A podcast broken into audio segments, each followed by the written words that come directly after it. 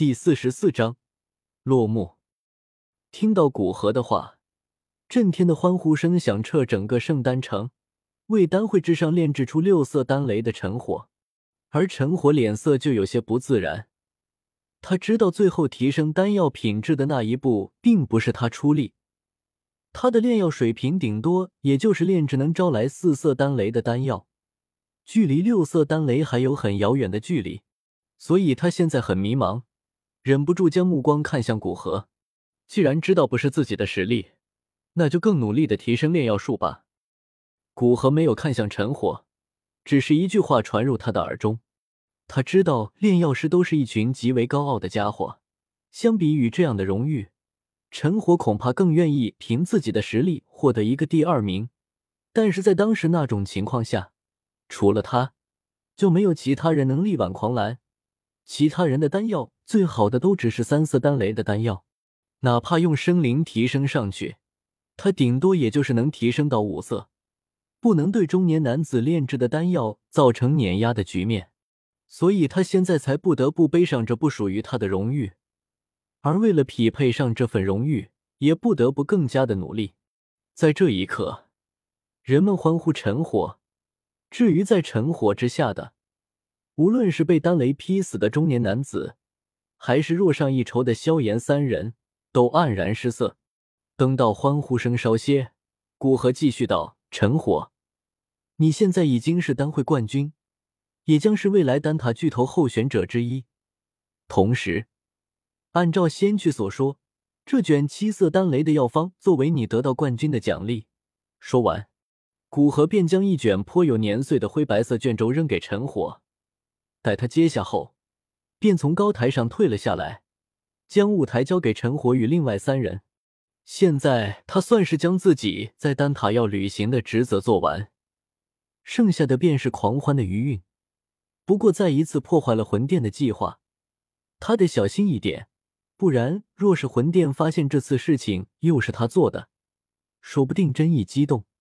派一些死士外袭击他，他虽然不怕，但伤到他身边的人也不好。随着丹会正式落幕，圣丹城的人流也开始缓缓减少，相信离开的人会很快将发生在这里的事情传遍整个大陆，而陈火的名字无疑会作为其中的主角，从而传遍整个斗气大陆。夜色在喧闹之后悄然笼罩整座城市，而已经获得丹会冠军的陈火在离开那些攀交情的人后，并没有回到自己院落，反而往古河院落赶去。他现在都有些不敢炼制丹药，不然别人一看与丹会宣称的水准差了那么多，让别人怎么看？所以无论如何他都要来问一问古河关于晋升八品之后炼药术的提升方法。而在院落之中的古河，在感知到陈火的到来后，也大致猜到他的想法，待他到来便直接道：“你现在已经适应了八品炼药师的境界，接下来炼药术想要再有所提升，便需要具备两样东西，更加强大的灵魂力量和更加高深的炼药知识。而灵魂力量，你现在已经学会了灵魂修炼功法，这得靠灵魂修炼功法，经过长久的积累，急不来。而炼药知识，我倒是可以教给你一些。”陈火脸色微微放松，口中轻松的道：“那便多谢了。”他就怕古河是那种自己很天才，但却无法将自己的经验说出来的那种天才，那他就郁闷了。他在八品炼药师这条路上走得远的朋友，除了古河这个提升速度超长的变态，就没有其他人了。若是无法在古河这里寻求到帮助，他便只能自困院落中五到十年的时间，什么时候能够炼制出六色丹雷的丹药，什么时候再出关。古河说完，便将自己在八品之时的一些炼药经验和炼药技巧告诉陈火，甚至将八品各个等级灵魂的大致状态也给他说明白，让他有个前进的方向。在送走陈火后，古河继续炼药磨练斗气。萧炎在丹会结束后不久，便突破到高阶斗宗，等修为大致稳固之后，便离开丹塔，正是以萧炎的身份在中州历练，而有着丹塔的庇护，魂殿哪怕想打他的主意，明面上也要收敛一些。古河以为这样平和的岁月会一直持续，至少持续到三年后造化圣者的洞府出世。不过魂殿似乎并不甘心。距离丹会结束已经过去一年了，从西北大陆回来，木谷老人便依靠着被炼化为分身时从本体脑海之中传来的炼药知识，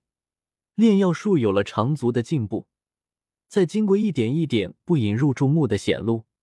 他得到魂殿殿主的重视，现在已经填补了七天尊的空缺，成为魂殿九大天尊之一，可以说真正步入魂殿高层之中。在一年前谋划丹会失败，当时魂殿并没有其他动作，似乎咽下了被古河杀死诸多尊老与护法的气。不过作为魂殿的天尊之一，木谷老人还是能感知到魂殿之中的诡异气氛，凭借着炼药师的好人缘与自身的地位，他探知到魂殿即将有一次大动作。在知道这件事后，木谷老人反而不着急，